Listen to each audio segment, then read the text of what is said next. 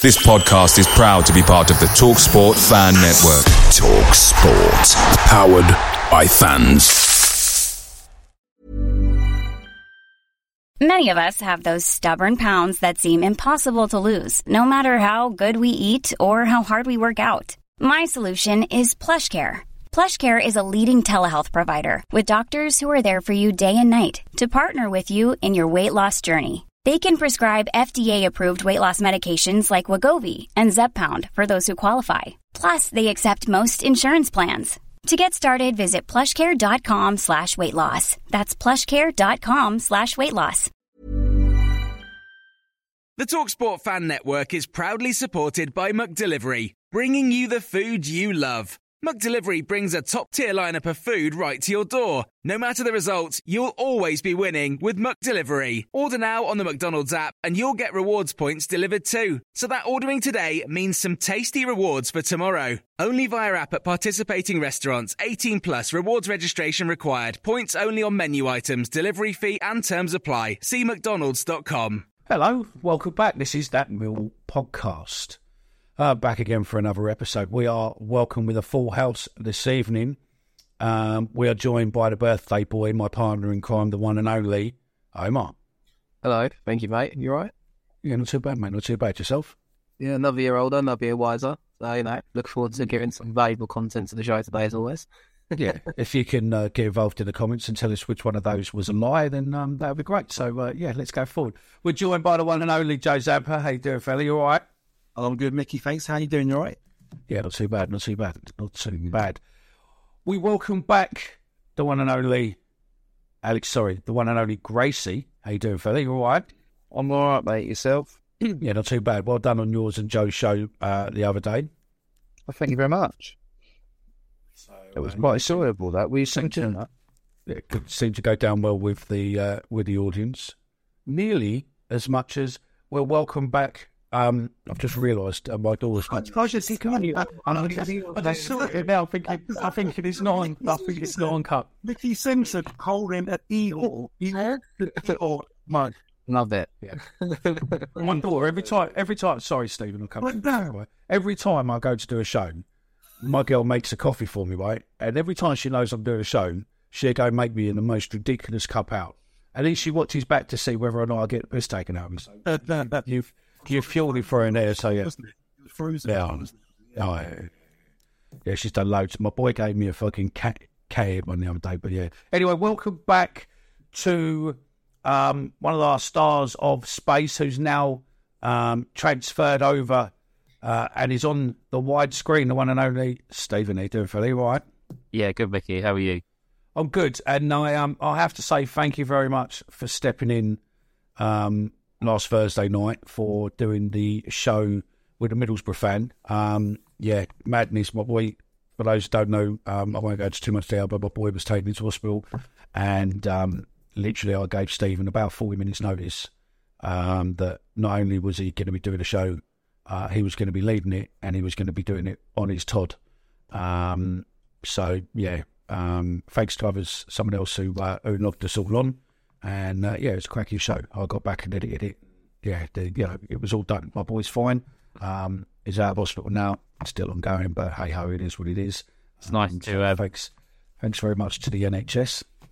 it's nice to have a little bit of company, oh Millwall company tonight for this show. Yeah, that's it. Well, I, I, I thought I'd reward you by coming on a proper show where you can actually talk about Millwall rather than saying something about Millwall and get this look. Still got an hour yet. Still got an hour yet. Yeah, that's it. That's it. That's it. We play then obviously after Saturday's result, Mickey, right? That's it. So let's start with you because um, I know you were here last week, but it's um, we might as well use your knowledge and, and get your reviews while we can because you know you're a busy man nowadays. So um, tell us uh, Middlesbrough versus Millwall. Um, thoughts of the game, standout points, and we'll go round the panel while we're uh, while we're there before we uh, take some topics would have been raised on Twitter. Okay. Well, been a damn squid, weren't it, unfortunately? I mean, I didn't really go with high hopes for the game, to be honest. I, I kind of thought, you know, they're on a roll at home. I think, you know, their, their form's obviously speaking for itself at the minute. Um, and, you know, I think they got a defeat against Sheffield United in the Cup. But aside from that, they've been a very good league side under Carrick since he took over. And, you know, they seem to be going from strength to strength. You know, the quality of the side is obviously very clear to see as well. So I kind of thought, we nick a draw here. I knew it'd be backs against the wall. You know, I, I didn't really, I, get, I got all the negativity online afterwards because it's like, well, you know, what's what is available to him. A lot of it was about recruitment, obviously, and lack of it since we let Phoebe go, since we let, you know, players leave and not really replace them. So, yeah, I mean, I've kind of written off in my head before the game. I, wasn't disappointed when we lost. Kind of expected, it, like I said, and you know, standout points from the game. There weren't many. Obviously, you know, I think Flemming had at moment in the second half where he should have gone down. Everyone's seen it. Everyone spoke about it since. I don't know if it would have been given, to be honest, because we always seem to be on the wrong side of them sort of decisions. But you know, uh, that was kind of the only bright spark aside from Style running through in the first half, four against one, and managed to back in it. So, yeah, tough day at the office for us. And I think, you know, if, if I was, you know, if you said to me before last week, three points, one win and one defeat, you know, going to this Cardiff game after it, I would have took it, to be honest. And I think that should be what the attention should be now, getting focused and getting the result on Saturday against the Sol, which is Saturday manager. So, yeah, wish us luck. that's it. That's it. it? Yeah, yeah. Yeah, we don't do things easy. Joe, your thoughts on um, on Middlesbrough and um, if there's any standout points? I mean, you raised an interesting thing, what maybe come to at the end of your thoughts, but you raised an interesting thing, a bit controversial on um, on the Saturday night of um, you know, Voglsammer is he, you know, what does he actually bring us? Um, so we're we're we'll come to that on the end part of your bit, but yeah, if you tell us what your views are with the game and any standouts to you or anything else. Yeah, I mean, it's a game that we, we could have, we could have We shouldn't have lost that game. I mean, if we want any chance of making into the playoffs, we can't be losing to our rival team that sort of top six position. I didn't. I like Omar wasn't sort of overly um, positive going into thinking we are going to win this. Um, but I was hoping we'll at least make a draw.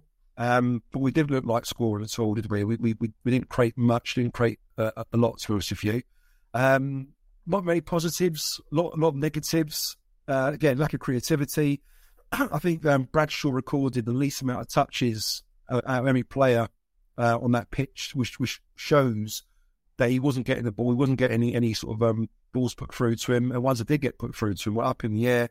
He was getting beaten um, to in, in the air. I feel for Bradshaw because yeah, him being the only kind of real out out striker we've got at the moment. I guess he's playing every single game. Every most most most of the game doesn't get substituted often, but he often plays a lot he just looked really tired. He looked a little bit lethargic, a little bit off off the ball a little bit, and um, a bit bit frustrated, I guess. Um, it was a shame to see Saville on the bench rather than uh, uh, Styles because Styles did look good in the Rotherham game, but that was against Rotherham at home.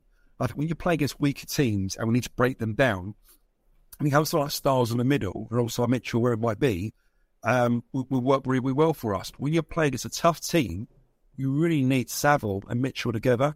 You need that yeah. kind of that, that spine in midfield where you're not necessarily bothered about what you're going to create, but you want to just control the midfield, control the game, and hopefully counter attack or, or, create something at the other, other end. Um, but yeah, not many positives. The only positive again for me was, was Romain Esse. Um, I really like the kid. I mean, he's very very young. I think Wright mentioned it after the, uh, the game um, that he's kind of interviewed about how it's a shame we're having to rely on a, an 18 year old kid to come on and, and, and turn the game around for us. But the end of the day, you're good enough, you're old enough, and I can't see why he can't be starting, to be honest with you. I think I'd rather have him there than on the right hand side, patting on his left foot, than, than Voglsammer. But again, we'll, we'll touch on that uh, a little later, I'm sure, you know. Joe, just on your point about, sorry, Mick, explain that. You know, you mentioned oh, we should have got a result or we should have been beating teams like that. I think the difference this year, though, mate, is we're beating teams below us. Like, if you look at the top seven, top eight, we've already beat two of them this season. You know, we beat Watford twice. Usually the way around, isn't it? Yeah, but I think I think I think the kind of our downfall a lot. I don't know what you, the panel might think worse as well. Everyone here, but like we're getting results against teams we should be beating this year because we've got that bit of quality, the likes of Flemming stepping up in them sort of games and obviously making real impacts against the lesser sides. But I think if anything, like you kind of that's why I say I write off a little bit because I back us against the likes of Cardiff to get a result. I back us at home against the Rotherham to tie them over and win quite comfortably this season because I think there's that confidence going into games where we're better than sides. I think maybe you could say on Saturday, what is it, is the bottom answer lack of you know that quality in the side, but I think you know kind of right off a, a, defeat against a team like Middlesbrough. I know obviously we should go there and be kind of you know, but it's a 46 game season. If you beat the teams below you, and hopefully that means t- like nine, you know, 13, 14 teams worse than us, we should be up there still. I mean, I know we need to pick up points. You're right, but you know, maybe Saturday is a bit more of an important game. I don't know what you think about that. Just on that, sorry to to to interject. I actually think the biggest problem is, but then it turns into a positive. Is if you look at the teams that we've played at the top of the league, we've played most of them away, and we all know away from home, we don't. I don't think we set up right necessarily away from home. We do go to games not to lose, which mm. okay, Burnley maybe you might go there to try and to try and limit them, but I don't think outside of Burnley and perhaps Sheffield United, the teams in the league are of outstanding quality. Really, that teams are, are much of a much, and away from home we don't set up right. We've lost at Norwich, we've lost at Burnley, we've lost at Sheffield United, we've lost at Middlesbrough. Okay, we beat Watford, but we beat Middlesbrough at home. We've got Norwich to come to the den. We've got Sheffield mm. United to come to the den. Burnley to come to the den. I think we're more likely to pick up points against those teams at home. And I think I think you're right in the sense of not you can't write off games before you go into them. But on Saturday, I think you'd have you'd have you'd have been tough to find many Mill supporters that would have expected us to go there and get a result because it's not at the den. Very bad. I think I got yeah. I think I agree, and and also to, to that point as well, Stephen saying that I think um, away from home we look at last season, we are probably picking up more wins away from home because we had faster players on the counter, whether that be Ollie Burke, mm. um, Jed, uh, Jed Wallace, uh, Burey was playing quite a bit. Mason Bennett was playing quite a bit. We had a, a, a Afobe who was playing quite a bit. He, he, he ain't with two Baker stretch his legs out, can't he, a little bit and, and get beyond the fence. Whereas this season, I just don't see is any pace there whatsoever, you know, uh, to get behind the fence. Bradshaw's not is not blessed with pace. Voglsammer's not got any pace. Flemming's not, not very quick. So we've got no real pace at all on the counters. So if we try and set up in, in a system to try and counter attack, especially away from home, we've got nothing to get them uh, on the counter. Even on set pieces, I don't think we're, we're that good on set piece up there we used to be. I mean, you know, last couple of seasons, Hutchinson, Cooper were scoring goals quite often set pieces, free kicks and, and, and corners, whereas this season, very rarely. I mean, there's an argument to say, okay, people have been rough handling Cooper a little bit on set piece and they're kind of wised up to him now. But even so, there's, there's, other players in the team. You know, there's there's Wallace, there's there's, there's Hutchinson that should be contributing. I know Cresswell has early in the season, but we need to get better in set pieces. Um, if that's or he wants the scoring away from home, you know. I think on that though, sorry to both Steve. I think also as well. I think the delivery is not there from Jed Wallace this season as well, which yeah. I think it keeps back. You know, I've got sorry, Mark. The point you make there is really good. Where Flemming's come in and got goals, there's no one there getting the assists as what Jed did. Jed used to get a lot of assists for us, didn't he? And there's, there's nothing coming in from, you know, there's no decent crosses and it's just a real mm. bit, shit show, really, when you kind of, yeah, strip back and look, look at it, you know? With, with Flemming, I mean, I know, you know, you want players on the edge of the box to for knockdowns and things and, and to have a shot from the edge of the box. But would you, for me, I would rather see Flemming take the corner take the free kicks that are out wide. I know we all know he's going to take the free kicks in front of goal because he's going to shoot. But when they're out wide or corners, I would rather Flemming with that bit of quality to be taking the set piece rather than hoping. Or it's almost as if you've got Flemming on the edge of the box, you're almost saying, well, we're probably not going to create anything on the first contact. We're going to hope to create on the second contact, which you're gambling on the ball dropping to Flemming. It might drop elsewhere. Um, and on the point that you made, Joe, I think it's it's interesting you say about um, not having any pace. It's it's if we uh, we've spoke about this so many times. If we had McNamara and Malone playing in a five back, we'd probably have a little bit more.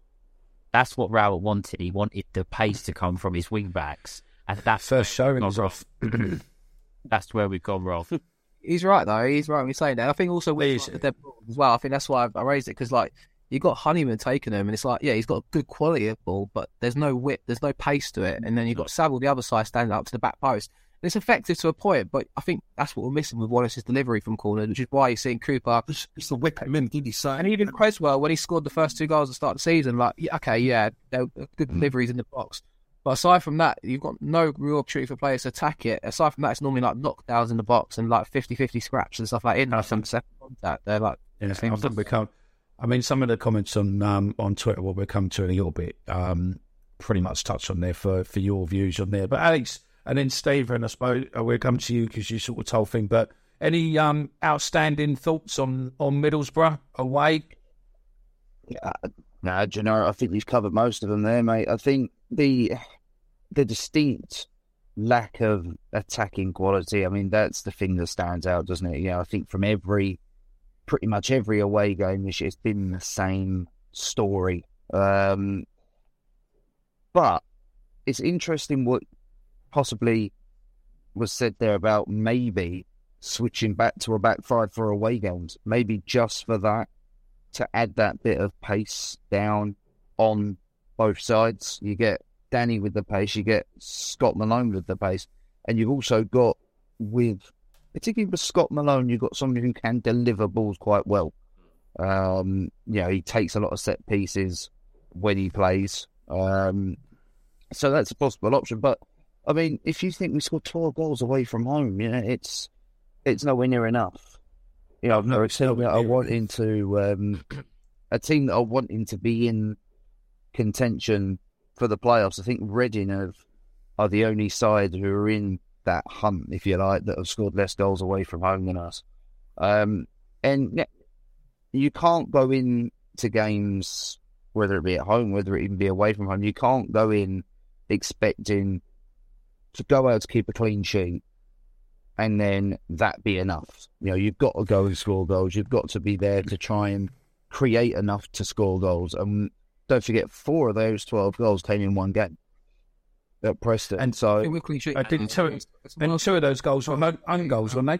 Yeah, yeah, they were. Yeah, two of those goals were own goals as well. What's won me over, though, I will say, as a bright spark a little bit, George Long's my number one now. I will put that out there. And I think his performances, I think, again, this Middlesbrough Saturday, I was quite impressed with him, to be honest. I thought, if you want to take some bright parts from it, he made a big save in the first half that sticks in the memory. And I think, for me, I think he does, he's offered a lot, I think, now to the side. His distribution, we all talk about it, but I think that's also why Ray was in there to get the ball quick upfield. But yeah, I think he's. I think that is a bright spot from Saturday for me, George Long. Like I think he's he's he's, he's stepping up to the plate a bit and really making a, a kind of that me, don't I think? I think I agree. He's a player that's growing in confidence. Um, oh, definitely, hundred percent. He's but he's always growing in confidence, which is key. But he was never a shit keeper. That's where you know we not we you know a lot of people go, oh yeah, well he's he's number two. But no, he, he was never a shit keeper. He was always brought in to end up at some point of replacing Butt. But he's never been a ship keeper. But the trouble is, I suppose, with anything, that if you haven't been doing it for a while, then you just need to settle down into it, have a good run. What's he had now? 10, 10 12 games? When did he come in? He came in Blackpool at home in October, didn't he? So, yeah. Yeah. So more than that, probably 15 games. Yeah. So, yeah. Uh, and clean sheets have been stacked up as well. Yeah. Clean sheets and doesn't always help. You know, because yeah, it does go down to goal difference thing. Every time the goalkeeper keeps a clean sheet, his confidence is going to grow. You know, yeah, think, yeah. you know, don't forget, other than other than the two seasons that he's been on the bench almost here, right? He was the first first choice at Hull in the year they yeah. got promoted. So he's oh, he's a good keeper. He's you can't fault He's and he's at the right age. Yeah, and at the right age. Staven then. Yeah, something like that. Um, any any standout comments what haven't been mentioned yet on Middlesbrough before um, I throw you boys some uh, some talking points what we've uh, received on Twitter tonight. Not quite. Not this. Uh, I think this was mentioned by Joe, but the, just to touch on Romain Esse, um, I think if you Watford brought on a young seventeen-year-old who scored on his debut over the weekend, I, I, I, don't know who it was, but he he come on and scored. Again, not comparing here, but as as Joe said, it doesn't matter how old you are. If you're good enough to be playing, you should you should be playing. From what I've seen of him in, I, I think second half of Sheffield United and what we saw of him on Middlesbrough, he is ready to play. You don't want him to go down the Zak Lovelace um, route and bugger off elsewhere. Get him playing first team football. Get him, you know, showing us what he can do. And and I think I think as, as Joe said as well, I think sometimes I'd rather have him out there than some of the options we have out wide because they just don't they don't look like they can beat a player. At least he looks like he, he's confident. He's not got the, the baggage of twenty games without a goal or no assists. He just wants to play football. Yeah, yeah, and it's pretty much the same sort of way as um, Zak Lovelace was when he first come on against Palace, when he where he looked as if he had something about him, and then I think the um, the Millwall hostile hostile crowd sort of got to him a bit, and he, and it sort of thing. But this guy seems to have something with him, doesn't he? This is my point though, because I was thinking this is why I love and hate our fan base, or some of them. But like Tyler Burey's the scapegoat in a minute. It, it gets in my tits. Like, Yeah. but Burey's not. Burey's Burey's are going to be that spark. I think Esse is a similar sort of player, which is why I think Rowett's almost doing the right thing. I agree with both of you. You see he's clearly back, like he's a, a different option, offers that bit of pace and a bit of talent on the ball. But it takes two games where he plays and doesn't really do much, and then the fan base starts to kind of flip a little bit, especially on our wingers. I, And I think I'm gonna- Burey- Go. I would say I'm going to throw something to you. Hang on one sec, Steve. I'm going to throw something what Stephen said on the show the other week, right? Out of all the other teams in the championship, right, would Burey make any of their starting 11? No, I don't think he even makes our eleven. That's not the point, though. I think, but this is why I think with Esse, I think he could. I don't know. I think he's obviously got a bit of talent on the ball and a lot better on the ball. He seems to have a bit more quality, but I've not seen a lot of him to fully categorise that and say that. But I just, I don't feel my head is what I'm making. There's like he plays two or three games and it's like, oh, he's rubbish or he doesn't do this or you know. I, I think Yeah. with Yuri he's hot and cold as well. But I think Esse has that tendency in him by the looks of it where he could be hot and cold. That's Well, I would 18 year old. what what I'm trying to say on that though. Sorry, what I would say on that though is Tyler Burey's 22, 23. Yeah. So he's Yeah. the same age as Zian Flemming. And I'm not comparing the two because there is no comparison. Esse 17.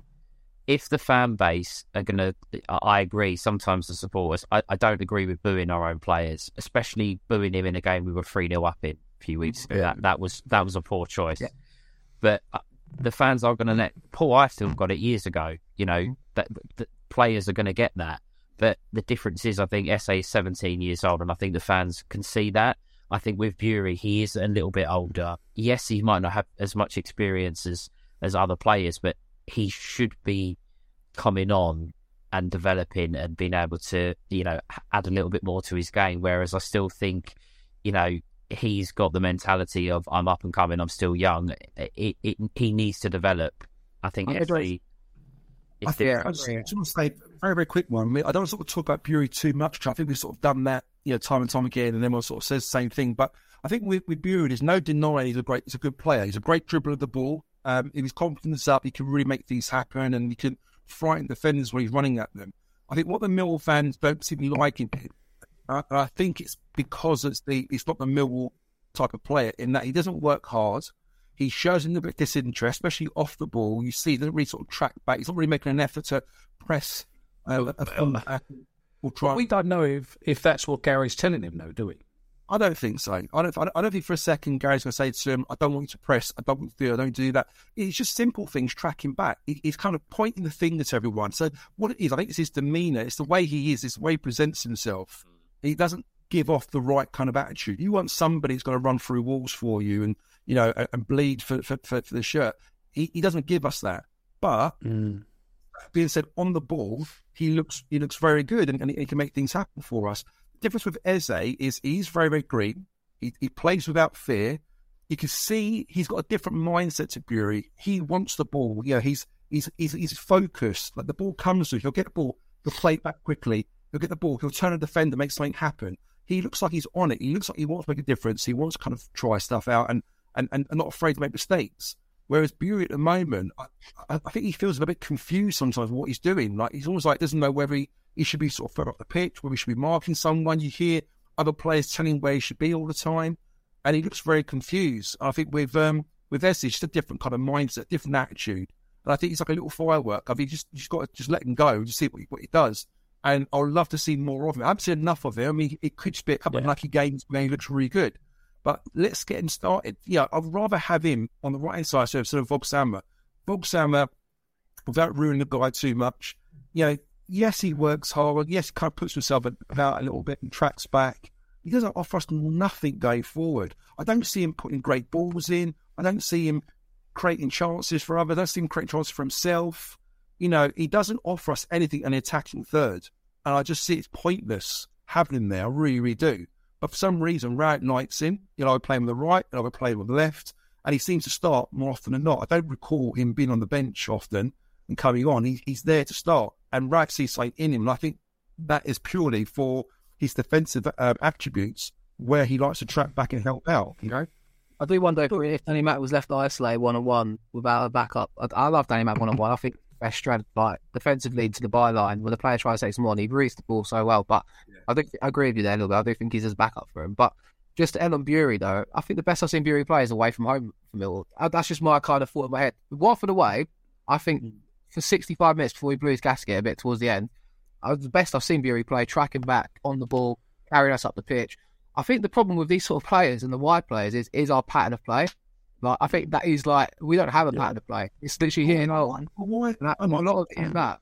I'm on two point there. Why? Why does Burey do that? Watford away, but doesn't get consistent consistently, especially at home? Do you think it's the boo boys that get to him, where he's almost thinking, hog, "You know hog what? a touchline at the net. you. I don't give a shit about you. I'll do whatever you think. And more you're more you're gonna boo me, the more I'm gonna go the other way.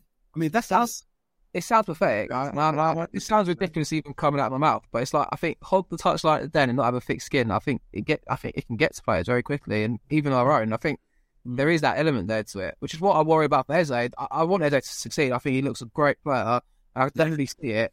But I just think like you leave him out to dry on, on the touchline in front of the East stand for 45 minutes. I, I don't know. You see him come off with different players. I don't know. Like, I mean, I think like I mean, the East Stand they're, they're very unforgiving. But one thing I must say about them over there, that lower block especially, if you give hundred percent, if you if, if you're if you're working hard and you're putting those tackles in and you're trying, they don't care if you mess up or you lose the ball for a throw in, or you make a bad pass, whatever. As long as they can see you're trying, at least they can see you working hard and you give it everything. They, they, they'll they'll forgive think- you and they'll give you give you as much time as you need. You know. I think the problem is, is that it's. I think a lot of with Burey is that it's fans' frustration to the way Gary Rowett plays football. Um, Absolutely. you Yeah, can I think see- you're right there. Yeah, you. I mean, i- in what I mean by that is that we can all see that we need a substitution. We can all see that something's not working. We need either positioning changing, or we need a couple of subs on and change the way up. You know, like this is our game to go get fucking put players on. Let's go for it. Rowett just likes to sit back and maybe a lot of the time he'd rather go for a point than lose, which I understand. But us, yeah, but yeah, but with us, we would rather always go all out, and if we lose, we lose. But obviously, we'd always like to go all out, and I think that's the problem you've got. Is that I do think that Burey's probably told um, to play in a certain position, and possibly don't come back too far because we need you to make a break, and and maybe Burey hasn't got long, you know, lots and lots of long running breaks on him. So they want to try and, and cut him down to 30, 40, 50 yards maybe rather than, you know, 70, 80, 90 yards if he tracks back too far. Don't know.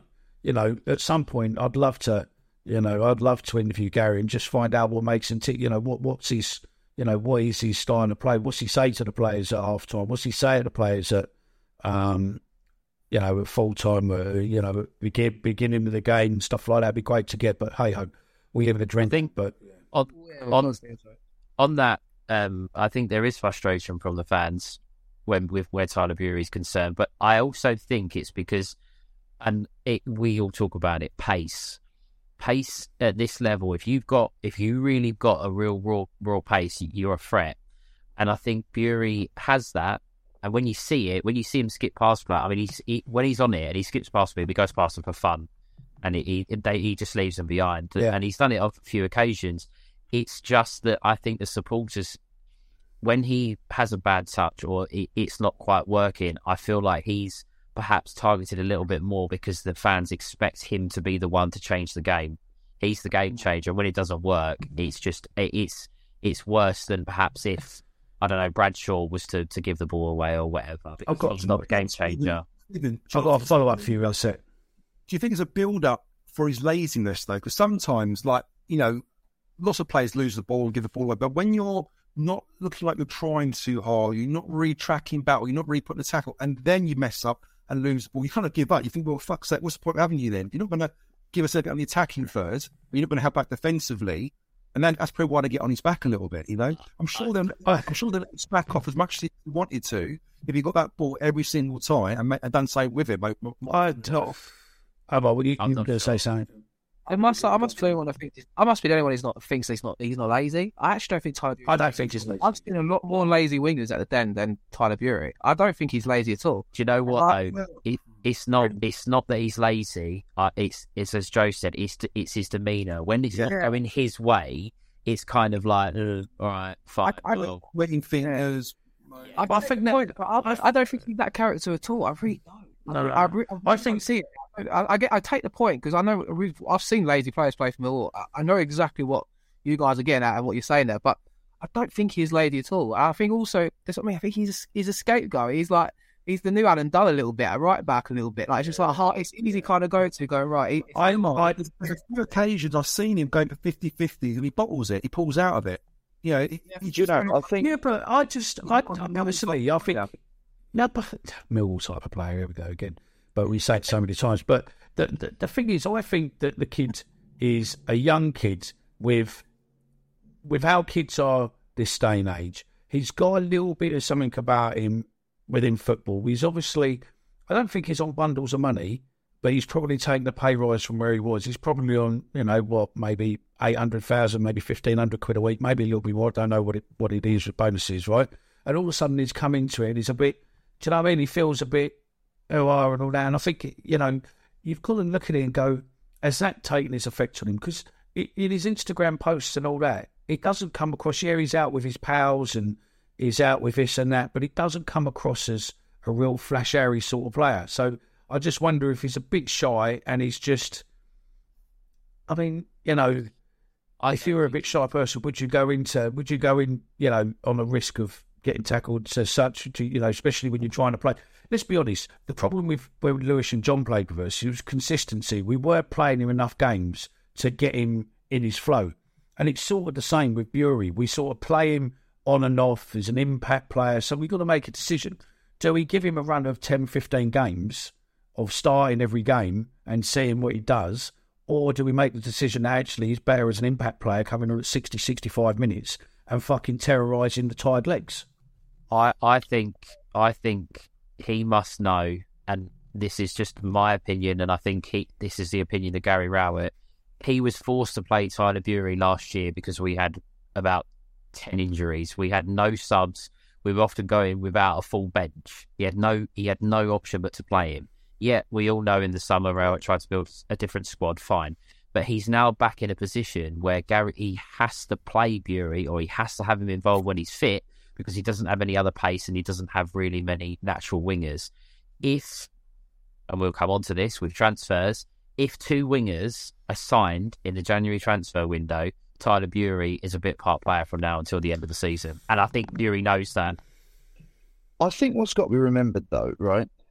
It's only his second full season in in terms of any involvement. You think he went out on loan last year to to Hartlepool, right? That's League Two.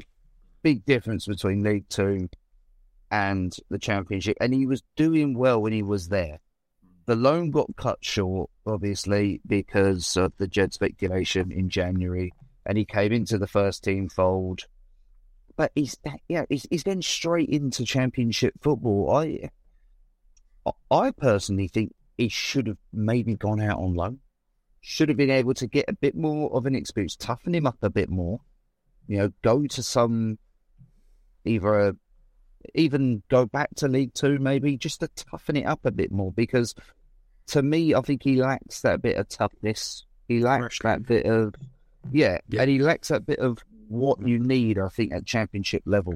Um, I think and he could go out on loan, and then he could do wonders as and when he come back, like like we've seen with Danny Mack, um, and like I think we'll see next year, uh, particularly with Alex Mitchell and someone like that.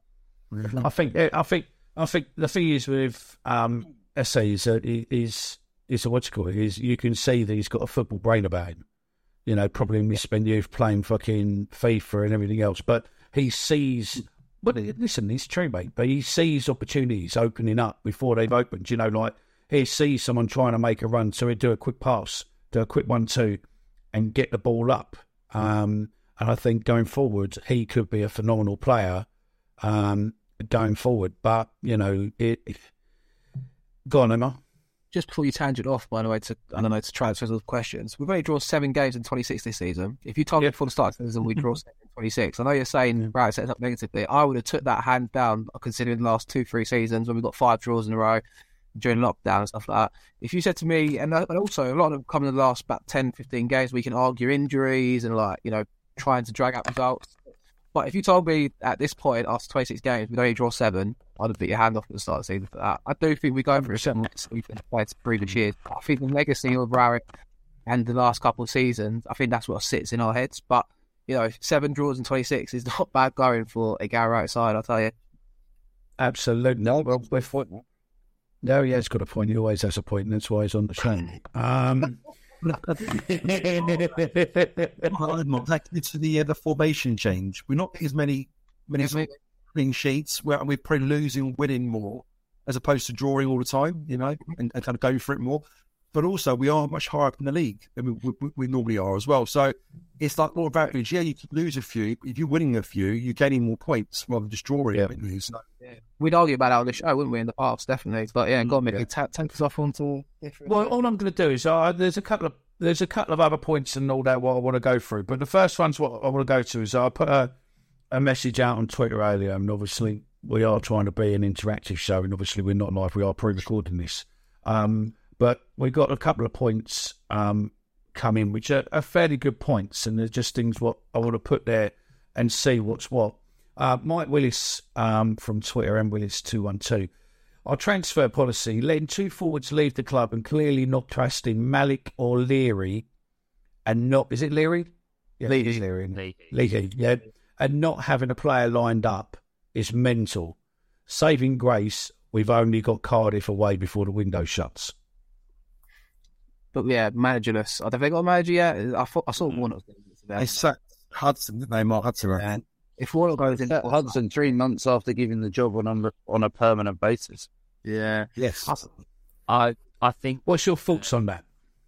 I think I've, been, I've obviously had a lot, few tweets and stuff about the transfer policy. A few people have replied back to me with some some interesting points.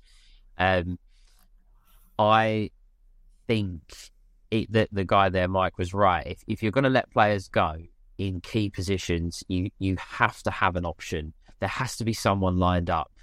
Now, whether that's you know whether they have got someone lined up, or they're waiting you, you know, like we sometimes have to wait for one club to do a transfer and then players start to move. It's a bit of a snowball effect. That might be the case. But if that doesn't happen, you're back to last week of the transfer window and, and scrambling around. Um, I think it, I personally think it was the right call to let Afobe go. Personally, I think um, Yeah, I he was he was starting to look a little bit leggy.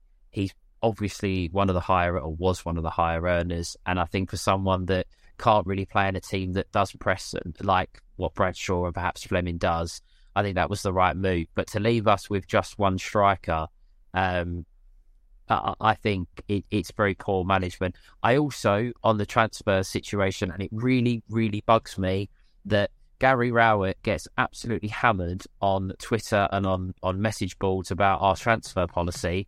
He is not the one. He is not the one that's negotiating for players. He's not the one that's got the purse string for players. I think Antonio Conte come out and said he wanted the sporting director to uh, Spurs to come out and, and do a press conference because he's always faced. He goes, "I'm always faced with the questions. Why do these guys never do it?"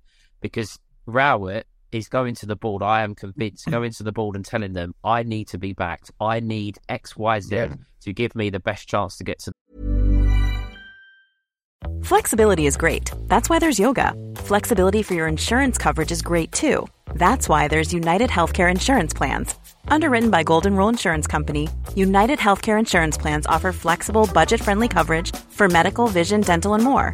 One of these plans may be right for you if you're, say, between jobs, coming off your parents' plan, turning a side hustle into a full hustle, or even missed open enrollment. Want more flexibility? Find out more about United Healthcare Insurance Plans at uh1.com. Picture the scene. All of your mates around, you've got your McNugget share boxes ready to go. Partner this with your team playing champagne football. Perfect. Order McDelivery now on the McDonald's app. There's nothing quite like a McDelivery. At participating restaurants, 18 plus serving times, delivery fee, and terms apply. See McDonald's.com. the Premier League. But because he's the man in front of the camera, in front of the journos, he's the one that gets hammered. It's not his fault. And, and, and you can't, you can't be You saying don't that. have to do that. You can't say that.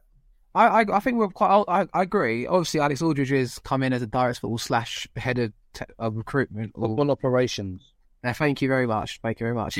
but I think with that, like, do we know for sure? You know, I agree with you. It's likelihood is I know he's not the one that does the negotiations. He's not the one that does the contracts, but he might be getting off the players and going, "Not for me." We don't. We don't know. Like- I was like, I see. It's probably there's two sides to that, isn't it? You know, For those, for those who don't know, when I was found on the board, the way they used to work then you found the board. was I was you, you madness, wasn't it? I never knew that. No, I did. Uh, you know, I didn't think you did. I'll keep it. I'll keep it quiet. Yeah, yeah, I'll keep it quiet.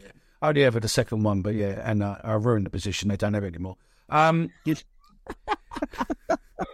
basically, um, when I was when I was there then, and and I always I I never got involved with it because I always said I wanted. Uh, I liked that um, not knowing about players who are coming and potential coming and all of that. But they used to at the beginning of the season used to have a um, a meeting to discuss who their targets were, which targets they were going to go for in the first transfer window, what trans, and then who they were going to go for in the January transfer window, um, and obviously look at the longer term players they were interested in and watch and everything else. And that was normally done through, you know, Steve Kavanagh and um, the recruitment people, the academy people, whatever, the scouts, etc. And there, there was a meeting where, you know, the manager would suggest and they go. But I do know that Alex is very, very, um, and that, and, and our Alex here is very, very, very stats orientated. Like literally, it will be what you want a player to do? Well, I need him to be right wing, but I need him to be able to play here, here, and, and go forward and go back. And in the stats, here look and go. Well, we can go for this player, that player. That that's how it was, um, and I think that's probably how it is. But I agree with Stephen, and I don't think um, Gary Rowett, unless he's got a knowing of the player, that he will be making, you know, any real communication. He might go watch him, but I don't think it's in the communication side of it. Will. maybe I have blind faith, and I don't know why I based that. Uh, maybe on seeing Flemming signing last summer, and you know, I'm kind of thinking, oh, I'm something good there. Like, I, I don't think we'd have let Foby go unless we have at least a couple of targets in mind. But the thing is, though, like, he played the last couple of games. Maybe he might have been brought as a sub. He probably wouldn't have started the last couple of games. But the thing is, we are fucked if Bradshaw gets injured. That's the fact. Like, if Bradshaw gets hmm. injured now, and it's it's mad that we're relying on Bradshaw in the first place. Well, you see, we're trying to get a You see, I've got to agree, Omar. I don't think they'd have let him go without having someone lined up. I mean, for the, I mean, I've been what I've been covering the club now for what four or five years now.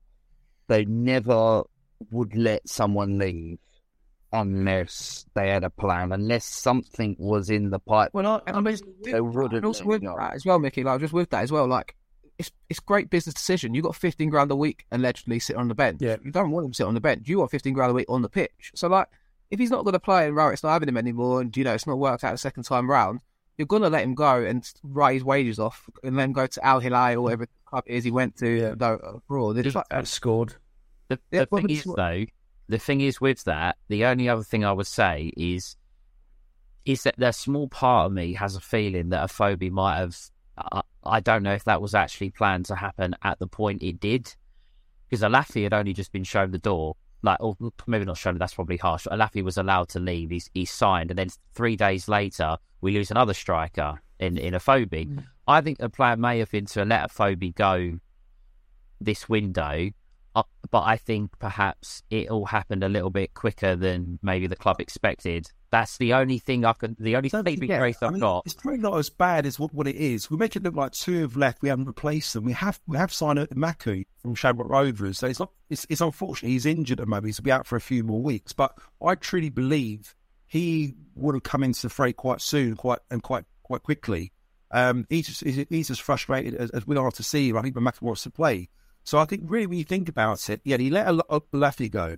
He a, a which I think is a massive step up from a, from a Laffy. Um, and then with Afobe going, go back to Stephen's point there, I think that is to free up some wages because they've got some targets and they need that wage budget in order to, to bring some players in. Now, the thing is, they've got a list of players they're targeting. maybe Jamal Lowe was one of them. You know, it hasn't been confirmed, but it, it could be one of them, and we lost out to him. Uh, the next person is this Ob- Ogbene. Is it Obbean from Rotherham? Just get up from guy. Joe, I mean, we've got- my understanding on. as, was that as never a thing. My understanding of that is that, that's that Arkansas. no, it was a non-starter. There's a- there's a Yeah, my yeah, my understanding of that is that that was a non-starter. He always seems to be linked to the club, Hmm. but from from my understanding, he wasn't.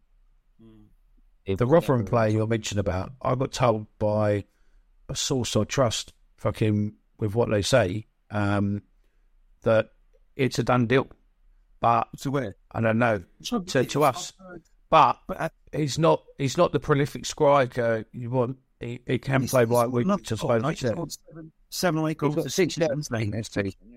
which is to be. He's got a few few assists as well. But um, the, the the problem is, it, used to, it was out of us and Swansea that looked like he's going to be signing for, and, and maybe it's kind of 50-50, But I've just heard recently, last day or two, I think Club Brugge are after him now. Um, and he's got the opportunity to play with, and I think Scott Parker's uh, the coach there, isn't he? The coach at uh, Club Yeah. Rouge. So he's got an English-speaking manager. They're in the Champions League, I think. I first, first Yeah. so yeah, there's there's opportunities to play abroad in the Belgian league. You know, they could probably pay three or four times what we can pay him uh, on salary. So if you were him, what would you do? You've got Swansea, Millwall, or Club Brugge over in over in, in Belgium. So the chances are neither Millwall or Swansea will get him, and he'd be another target all the fans hope to, to get, and we end up losing to Club Brugge. So the trouble is, all, wouldn't it? I wouldn't take the weather of staying in Wales or or, or staying in England. I didn't I'd go to Belgium. Which never, what on I would not. I thought we stayed here, do you know what I mean? But yeah, hey, it, it, Swansea, uh, um, aren't they? I think Burnley are after one of their players, and have, have Bur- I Burnley signed, three or four didn't they? pounds. I mean, a lot of people are talking it, but I mean, I don't know. I mean, I was told, I was told before this window opened that he was our player, and and I went really, and it was like, yeah, yeah, he's definitely our player. It's all been sorted, blah blah blah, and you're like, all right, okay, um, we're waiting to see. I Actually, that's- to tweet about the question: Should Leahy and Abdulmalik be in the squad? Yeah, absolutely. I think so. I think so. Why not? I think we should have a have a go. Who? Yeah. You get nothing to lose if you don't try and do you? I mean, there's nothing to lose. You might as well Exactly, leave them Here we go. We got that's it, Mr. HK, uh, Mr. HK eighty five on Twitter. This is going to be a good one for you boys. Is this, especially Omar, is this the softest line side? Seeing the goal we gave away on Saturday, if that was Tony Craig or Alan Dutton in that situation, that ball would have gone into row Z. There is no dark arts in this team. Don't say especially me, Mister not a middle type player to the my son of the. I I I, I would Joe on a lot of points as well, to be fair. But maybe go to Joe first. Yeah, go on then, Joe. I, think the game's changed a lot now, isn't it, over the years? Um, you see what he's like now. You can't put the tackles in that you once once could without getting a yellow card. And once you get a yellow card, you're very certain get sent off. I think Rowett has sort of changed us from the Neil Harris days where we were quite aggressive on the front foot, up and at him. You know, he's he likes our players to be a little bit more sort of composed, a lot more calmer. And sometimes that kind of plays to our advantage. We do play some good football when when, when we play quite relaxed and calm. They're making mistakes. Um, I think that one with, with with Murray Wallace was a little bit of a, a one off there. I felt from a little bit. I think he was a little bit un- unlucky in the first challenge. Um, the player then got like I think he slipped over, couldn't get back up on his feet again. The guy went round him and, and, and scored. So you could put it down to a bit of a bit of a freak incident, a bit of a one off. I don't think it was a lack of aggression or determination from, from Murray Wallace because we've seen him in the past. That's-. I understand where you're coming from, but that ain't the fucking question. The question is, is this team, hang on, Stephen, Oh. is this team that, because technically what you just said at the beginning of your answer there, yeah, Joe, hmm. pretty much answers why Burey probably plays the way he does. Because Yeah, I don't- don't want to get yellow. Hang on, hang on. You don't want to get yellows. You don't want to do this. So he plays the way he does, where he doesn't necessarily go full and in. But the question is: Is this team a soft, a softer team than what Millwall's been used to in the past? Take, think- you know, I think in the past, the Mill style was a 4 4 2, very direct. And what I'm saying is, you had to play with aggression. You've got to play with that kind of um, on the front foot attitude, and you've got to win your tackles, and you're not going to win games with skill, so you win it with aggression, determination, don't you, and being direct and getting the ball long and winning your, your headers or whatever. I think where we've evolved now as a team, we play a bit more football, playing the ball on, on, on, the, on the ground. We've got players that are tough. I mean, Billy Mitchell, George Saville, Flemming, these guys like a tackle. Honeyman, Jesus Christ, you know, Hutchison, Cooper, they all get stuck in. McNamara, we ain't a soft team. Trust me. Yeah, we, we, we've, we can, we can get up if we want to. But the point I'm making is Rowett wants us to play with our brains rather than our, you know, uh, uh, our, our, our bros work one, you know. Bro, yeah, that's it. That's it. I think that's why we're probably seeing a very different Millwall side than what we have done over the years. What I can't f- forgive is, and I hate targeting Burey, I love him as a, as a player, is that kind of lack of kind of determination, drive to put those tackles in, to make those yeah decisions. You know, that is what yeah. what's not excusable. You know, to be to be so, I'm not gonna acted in a different um, way of thinking rather than, than not trying or not, not putting that tackle in, you know? Yeah, I think Stephen, the, the point you make, make not we, I don't think we're necessarily soft. I think Joe's right. We do have some harder players, but I definitely, definitely think the dark arts, the dark arts in football is something that we just don't do. Uh, we've all mentioned it. It was all on Twitter. What Flemming goes if Flemming goes down, give the referee a decision to make for a penalty. Yeah. I think when, when George Saville plays, George Saville is the is the one player that you see yeah. in the middle that if they're on the counter, he'll have them. He'll take yeah. them out and he'll take the booking and and that's that. But we don't have enough players that do those types of things. And I think that's where I think in the past with a lot of our players, like for example, Neil Neil Harris was an absolute master at buying a free kick, buying a, buying penalties. you know, taking time out of the game. Morrison used to bring the ball down in the corner, down at the home end, and we'd win corner after corner after corner, and it was it was you know the, the crowd got on their side. I don't think we have the players that that, that can do the darker side of football very well. I, Rowett has, as Joe said, has got us to play with our brains, but sometimes playing with your brains means doing doing what it takes in games sometimes, and I think we've come away from that. I think I didn't see. I'm glad, I'm glad you name dropped Saville because I think you're right. I think Saville's the best at that, which is why I'd always have Saville on the side because he buys free kicks, does them cheap fouls, he's perfect at it. Um, and we'll go to this afterwards, but I think on the question though, where you posed the question, I think this Championship Mill side will beat a lot of previous Championship Mill sides in a game if you put up 90 minutes against each other. Technically, this team is a million times better than what we've had previously, and I think that's where the game is nowadays. Don't get me wrong, we still can turn up against Watford and do them and get under them. But and we can, and the reason we beat Watford is because we got under their skin. It's like obviously we had the motors of quality in games as well, but this side can also do the rough and tough. But I think technically this is like is it twenty two million pound wage budget now, doubled since we got promoted. It, it's the quality's there now, and hmm. should get a bit more in now. We're not asking for a lot. go, go on, Alex. Yeah, no, I don't think it is what you would call your Millwall teams of the past. Like, you know, if you think back to a back, like a back four of the time when you had the likes of Alan Dunne, Danny Shittu, Paul Robinson and it, people would go in with those full blooded challenges. Um, you know, even to a certain extent, you go at someone like Mark Beavers or someone like that, you know, he'd go in and, and really steamroll those challenges or a, you know, a big, someone in midfield, a big general uh, who would sort of they, they, they more like Bircham, all, all these players exactly. called Millwall kind of play. I mean, had them for years and years and years. You know. Yeah, exactly. So you you, I mean, you're going to that type of general type of player ball now that is. But then again, in this day and age, you're not allowed to put in those types of challenges and exactly. and stuff like that. But I do agree, we don't have that someone like a, you know, I think you saw it when Jack Grealish came on in the derby, right? First thing he did, he got a foul. You don't, we don't seem to have that player who can just win a free kick and help it out in that type of way. You're right with George Southern in terms of a kind of. It, I was say, Pewry, right in that that's, section. That's, that's, that's there. He does, he does, and I will, and and you know, and, and I'll give Burey credit, right? I do think he does suffer a lot of unneeded um Chris. yeah pressure and stuff like that but again, I think it will come with him if he develops. But in answer to the question as to whether it's a softer Millwall team, I think the game as a whole is softer. So in some ways, I would say yeah. Um, but I do agree with Omar where he says that would this Millwall team beat other Championship Millwall teams? I think yeah, it would. I'll caveat that, though. The 2017 18 side with Tim Cahill signing back, that team would beat this Mill team. But aside from that, uh, the one we Wow, wow, wow! There, there, there's a there's there's possibly um, a future show or two there, mate. Fucking hell, where um we go.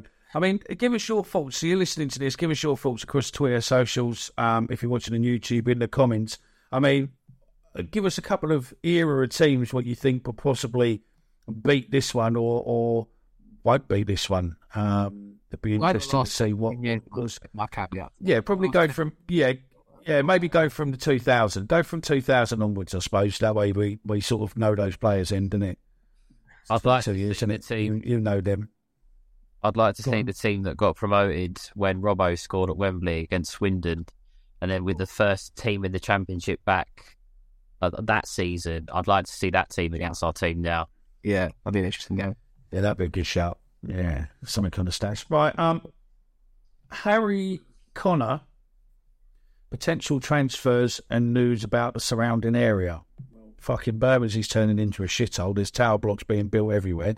Old Kent Road's starting to look a bit like fucking Baghdad with the amount of buildings what are being built down. And other than that, I don't, I don't really know what else to tell you, fella. Do you know what I mean? Um, I don't know where you. I don't know where you.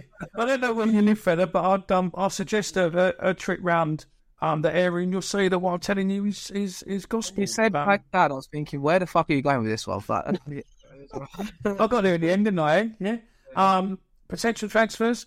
Listen, the name of this episode, mate, is called "Has Millwall signed anyone yet?" So you know the clues in the title, mate. Um, It's annoyed me. No These forms transfers. picked up. These four picked up for Southampton, but it sounds ridiculous to say because probably on fifty grand a week. But he was a bit pot player till Nathan Jones went in. I'd have loved to see us gone. Right, Phobie's gone, 15, 20 grand freed up.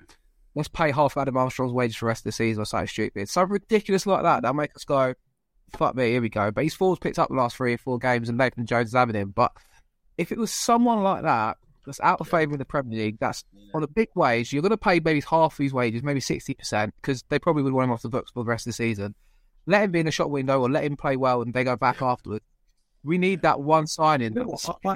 I, I tweet I tweeted Chris, uh, Chris Woods, uh, Chris Woods at, at Newcastle, and half half of them would, love it. Say, yeah, great point. The other half was slagging me off. what the best? What, what are you smoking? We just, you know, I have to say, you can't count Chris Wood in terms of the form that he did when he was here was unbelievable. You know, he scored, what it, 12 goals I think he scored. You know, he's, he's obviously on a, on a massive sa- uh, salary. He's not really going to match his wages. What I'm saying is, to your point, Omar, if Newcastle going bring some players in, which I'm sure they will do in, in this window and also in the summer, Ronaldo. Chris Wood's someone who they want to put in a shop window. If he can score a few goals for us to help us get promoted, he's that's going to increase his value. Yeah, and they can flog him off and sell him to, to someone else. You know. I think Chris Wood, I hate them maybe- parade. no, but I think he's going, I think, I just think he's going to Nottingham Forest. Yeah, he, Who's that? Chris Wood. Yeah. Is he? that one. Yeah, I saw it. You're right. You're right with that sort of player, but like I'm thinking, Adam Armstrong, like I said, who's been a bit part player at Southampton, probably on fifty grand a week. You know, someone like that, that's like who's done it in Championship, not really done it in the Premier League just yet. You can go in and grab, and it's like you know, I, I would have even took someone like Andre Gray. Still, I'd still take Andre Gray at Millwall to be honest. Someone that's like a bagsman at the Championship that gets the fans like. There might be there might be a failure here, but at least give us that false optimism at least for a few games. Or like, okay, here we go. Like that signing that could spearhead us because look what Flemming's done to this team. When Flemming didn't play the first half at Sheffield United, you noticed the, the lack of quality, and we take that Absolutely. It's scary. The It's two, scary. But We, The we, two- we need a player that's going to help us in this system, right? What's the play? To this day, I, I, whether we talk about properly about Voglsammer, what's the point of buying him? He's not going to play in that in that one lone striker role. He hasn't got the mobility or the speed to get beyond the defence or do anything with that. With that, he's not really a winger. So what was he? What was the reason why he bought him for? Did you just oh, did you have a bad experience at the Currywurst at the back of the South Stand or something? Oh, you're you're gunning for for Gustavo all the time. I'm telling you, I've said what it's like. I would sit to a sh- a fireworks display. You pay your money and you're sort of waiting there, you're hot dog your beer, looking up the sky, and it's it's, it's nothing fucking happens. It's just shit. I mean, Let me just, let me just, let me just talk about. What's wrong with you? Hang on, hang on, one sec, one sec, Steve. I'll come straight to you. One sec. Let me just timestamp this because we do get watched by a few players. It's about 56 and a half minutes in. If you can show this to uh, Voglsammer and uh, and he sits in the West Stand, all right, lower.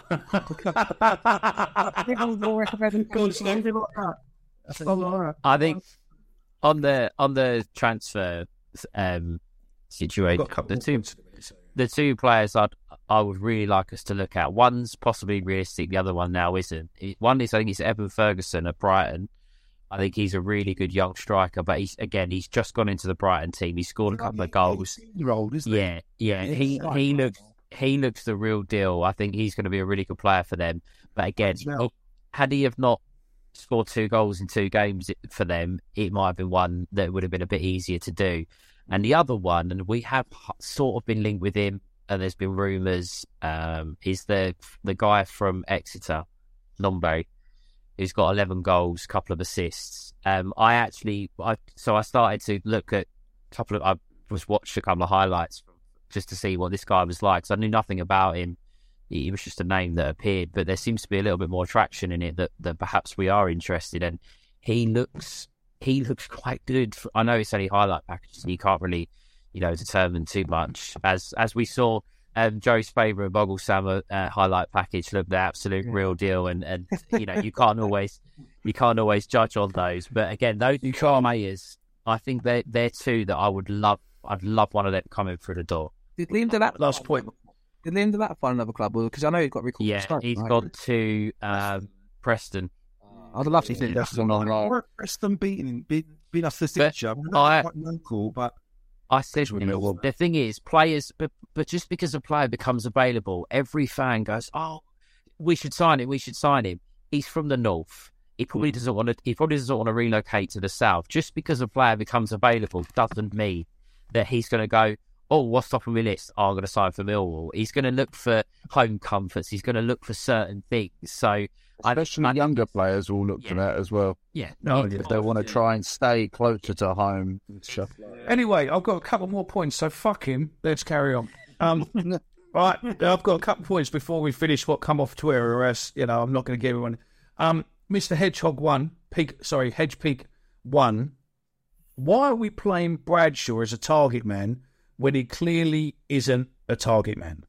that's a You question. know, Joe and me discussed this one in our show the other night. We Oh, well, there we go then. So, Hedgehog, if you listen back, you listen back, you can have 45 minutes of it, all right? we did discuss that, and we did think like Did discuss Burey as well for about 25 minutes. sense. You know, it it just doesn't seem to make any sense. You're playing Bradshaw in that role when he's not got someone alongside him. You know, yes, it worked perfect. If it was a Gregory Steve Morison situation, it worked fine. You'd have someone up there who could win the headers, and you could feed through for Brothers, but. He's not tall enough. He's not physical enough to be able to play that role. You know, Okay, um, so we For, for his size and stature, he does do it. I think he's probably the best. He right. I'd love to try. The trouble is, he'll, one, he'll probably win one header out of ten if he- if he's Yeah. lucky, you know. And if he does get to his, to his feet, he, he, he loses it. He very rarely holds it anyway. What Well, annoyed me on Saturday is why did we not target their fullbacks for the long kicks? Why was he up against Fry and McNair all game and they just had a field day? I'm like, why don't we just tackle like the out wide area, get Bradshaw to go out wide? I was thinking, why are we constantly doing this? Like, that's a question for Gary Rowett that one. But there you go. On the press conference on Saturday, you can ask that question. Um, I could do. Yeah, you're actually, actually, we'll come to that in a minute, right? Um, we've got Grumpy Grumpy Grimace Stuart Mace on Twitter. Um, well, said in tight games with the remit of running at defences and no tracking back responsibility, is Tyler Burey the super sub we need? And why do we persist with long throws from our top goal scorer? Shouldn't he be in the box? Often the throw doesn't even beat the first man. Oh, That's another one me and Joe discussed. The front. the, the- You want to listen to the previous show? If you've not really listened to it, you want to listen to Blitzing. No, watch the replacing. Blitzing. We answered that question before, yeah. the long throw. He, we agree, agree, agree with all these points he's made there. Uh, Mr. Grumpy, what his name is. Um, yeah, completely agree with him. Throws, it doesn't make any difference. He's always only got a long throw on him. And uh, the other question, what was the other point you raised? Burey. Oh, Tyler Burey is Tyrus Burey, in the super sub. You've already answered that, to be fair. Yeah, he's, an- he's an impact player at the moment, unfortunately. You're in the haters' arms tonight, mate. Christ, you're having a beer in the haters' arms. Right up there. Right up, Mickey. That's it. That's it. Stephen, go on, mate. You raise your point, and then I'm going to ask the last question before we're going to bring this to a show, or else we'll be here till next Tuesday.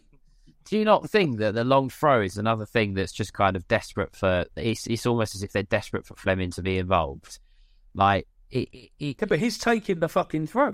yeah, they're desperate for him to do something. I'd something. rather get at the end of the throw. That's what I'm saying. But they're desperate for him to be involved in the game, so they get him on the long throw. Like from corners and set pieces, they put him on the edge of the box, waiting for it to be cleared. Why aren't they doing that for? Why aren't they doing that for throw-ins? Why aren't they getting him in the mm. box? It's not like see when else Ryan Dennis. No, but Flemming, he'll do the next Yeah. yeah. throws when he comes Flemming, it's I'm not almost who's telling who's telling Flem, you know what, you've got a really, really long throw. You should use that throw. And he's gone, you really, you really so yeah, go on. I tell you what, even used a towel, you know, what the ball. Because someone's told him it, he, he's got a long throw. And I, I, I don't know who he had, who was told. I'm going to put it right out there. I read this, Aaron. I reckon it's Adam Barrett. Adam Barrett set piece me. And there you go. You see, there we go. Right. Adam um, Barrett is in charge of that. It's Tony F.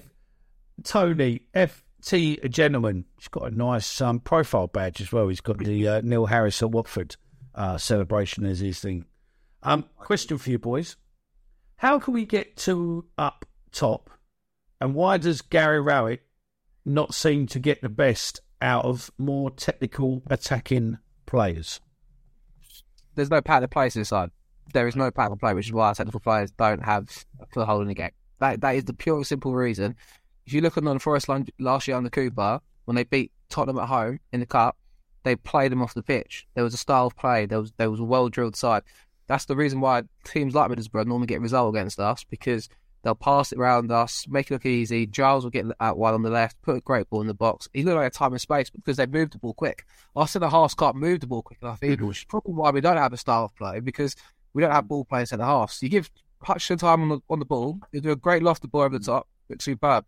But if you put him under pressure, we can't move the ball quick enough, and we don't. So that's why there's no style of play to this Middle team. But could you drill him into? Could you drill him into it though? Probably. Such an player, Mi- Middlesbrough are very, very um, creative with their movement. Yeah, they're playing out of position and moving around. When you look at our, our players, we're very disciplined. Yeah, very rare do you see players moving around, play different position or changing, or maybe coming out on the flank instead. You know, it was in too Very rigid. structured. Very easy to pick up. And if you're playing against Millwall, you know exactly where our players are, rather than kind of you know that that that, player uh, for for, for um, uh, Middlesbrough, the, the striker was his name. Chuck- Akpom.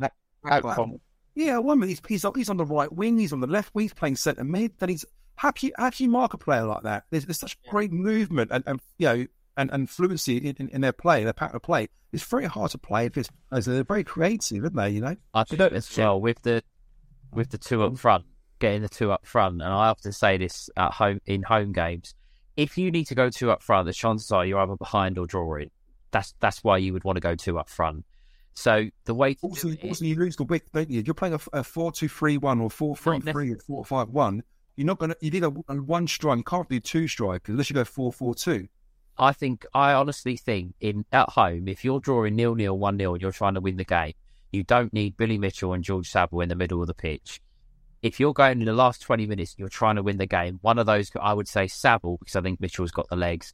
That's it gets Saville to be the enforcer for seventy minutes, and he's the man to go off and go two up top. That's that's how I would do it in What, games where you leave one, one midfielder. yeah, yeah, because it, uh, uh, we've always we we often say we. I know Rowett doesn't like to do it, but we want to win the game. You don't need two. You don't need two defence-minded midfielders when you're one one at the den. Not not at one one at the den with twenty minutes to go. You don't. I think you'd get a better chance of Rowett going three five two than you would. Oh Yeah. yeah, abs- No, he'll he'll take You would in he'll sacrificing the midfielder. He'll take off Saville. The best, way, the best, way to go two up top. A good point there, Alex, and and, and to, to what you're saying there, Steve. Best way to go two is to go back to the old three-five-two formation. Sacrifice the wingers, the the wide, the wide attacking players. Use your, your wing backs to give you the width, and then go two with Flemming behind in, in the team. My God, Omar, tell him, tell him what's going to happen, Omar. Tell him how, how it will happen. Because this is what Wright would do, though. He'll take off Yeah. Saville and bring on George Evans, who is the slowest playing midfielder you'll ever see in your life. bring on Evans at centre half and then sacrifice the midfielder and ask him to ping the ball because you give Yeah. Evans time and space on the ball. He'll ping that ball on a six bet. But he brings him in midfield and he's the slowest going midfielder I've ever seen in my life at the dead. I'm like, what is going on? He was slower than Liam Trotter. He, he just loses the ball. It's like I'm like, you put him under pressure. He's like, he just plays in slow motion. That's what. give him time, he, he, he's great, isn't he? You give him time on the ball, he's fantastic. And we bring on midfield. It's the most annoying thing in the world. I'm like, just bring one. If you're in the game, take off Cooper or Hutchinson and Yeah. let him ping the balls from the back because he can do defensive work as well. We did that once at home. Do you remember we did that once at home? Um, I can't remember when it, when it was now, but he came on. It was questioning why did they take you know the defender off or where it was and put um, him on. But that was for that reason. We were literally captain in their half, weren't we? Yeah. And we had someone at the back just to sort of ping these balls over. And he was doing it really well for the last 10, 15 minutes. He did, did a job for us. Well, one more thing. with- Danny's better as a as a centre half than he is as as a midfielder. I think that's a Yeah. clear evidence. It's a subject for another play anyway, but I really hope we sign Jamie Shackleton because I think there's a real player there long term, bro. I, I like him. I love I like Jamie him. Shackleton. Because when I see him come on, I hope he But gets this- games. But if he is doesn't about- get run of games, there's got to be injuries, which is the only thing. Because you can't take out Mitchell Saville. He likes Styles, but I'd love to see Jamie Shackleton get run of games. 'cause I think he could be a great signing for us if we sign him. Yeah. By the way, long term. There we go. Right, that's it then, gents. I'm going to pull it to an end. You have a minute each to say anything you want to say. Um, I'm going to start with you, Stephen, and work back round because it's the birthday boy and he's going to end it. Plus, it's it's his show, so that's it. Um, Stephen, you got a minute. What do you want to say, mate? Final words. hopefully by the time uh, the Cardiff game comes around, we'll have actually been linked with someone and we'll have some new faces in in at the den. I think uh, the Cardiff game is really where we, we have to be picking up three points as well. Um, after a couple of lackluster performances, that's the game now we really have to be winning for me. Anything else? Done that in about 25 seconds, so I'm happy with that. Um, I think uh, Joe's been really, really harsh on on Voggy this afternoon.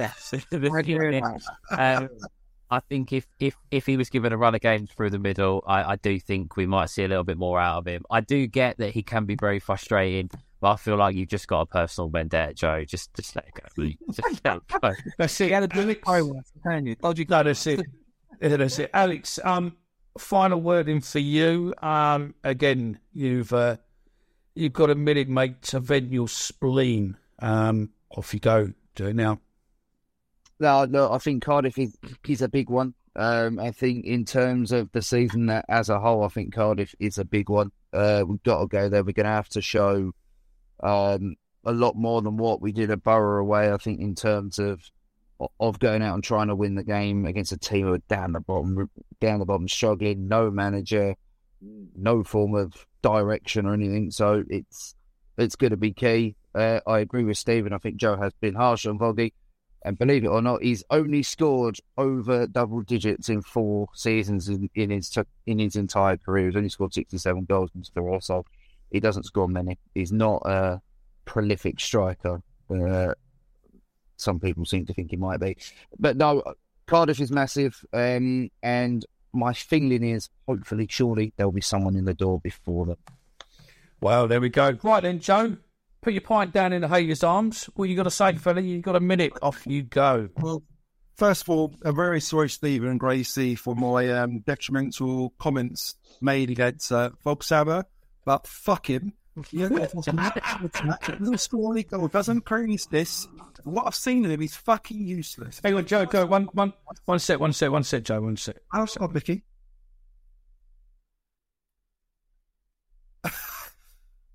okay, I thought I'm on the Big Brother chair here. Um, so he, he doesn't he doesn't offer us anything in the attacking third. Okay, he doesn't do it for me. Uh, Burey, I apologise. He's, he's a good player. He just needs to show a bit more commitment, a bit more aggression, and, and get stuck in, get involved a bit more. Show show that he wants wants to win, win, win a fucking game. Um, Wells, Wells. I want us to sc- uh, sign a player. Uh, hopefully, something announced this week. Uh, looking forward to the Cardiff game on Saturday. I know I've got Mickey. You got four seconds. And let's, let's seconds before adverts. No win against uh, Cardiff and fuck uh, Moreno and uh, yeah, and everyone else with it. Oh, shit. Yeah, yeah, we got that. Then, birthday boy. You got yourself a couple of minutes, mate, to say whatever you want to say and air whatever you want to say. Um, and and yeah, whatever you want, mate. It's good to have you back. Happy birthday, fella. Um, can you believe in another five days we would have been doing this fucking madhouse? Yeah, three days. Three days? No, three years, right? Three years. Um, yeah, yeah, twenty twenty. Well, no, yeah, twenty twenty, and uh, yeah, five days time we would have been doing this mad shit for fucking three years.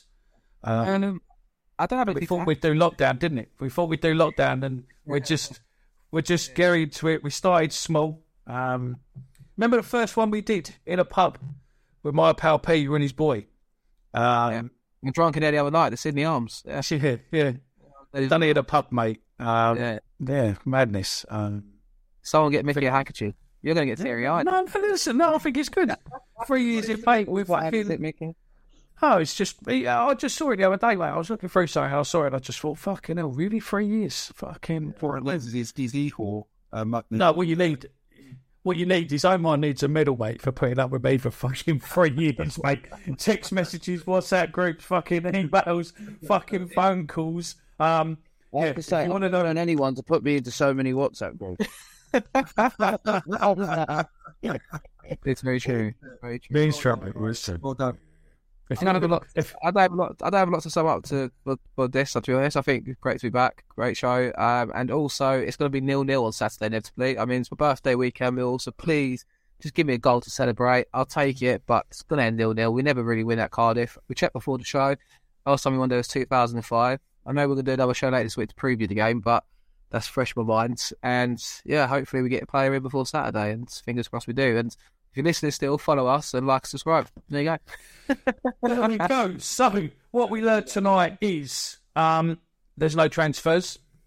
Bermondsey's starting to look like Baghdad. And um, Joe fucking hates Burey and um, Voglsammer.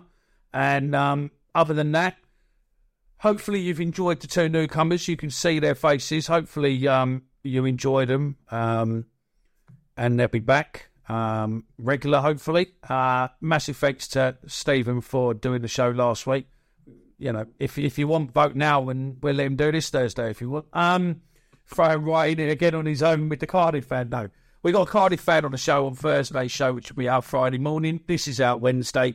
Uh, much appreciated for listening. Um, that's it from us. We'll see you again in a few days' time. Thanks for listening. See you again. Bye.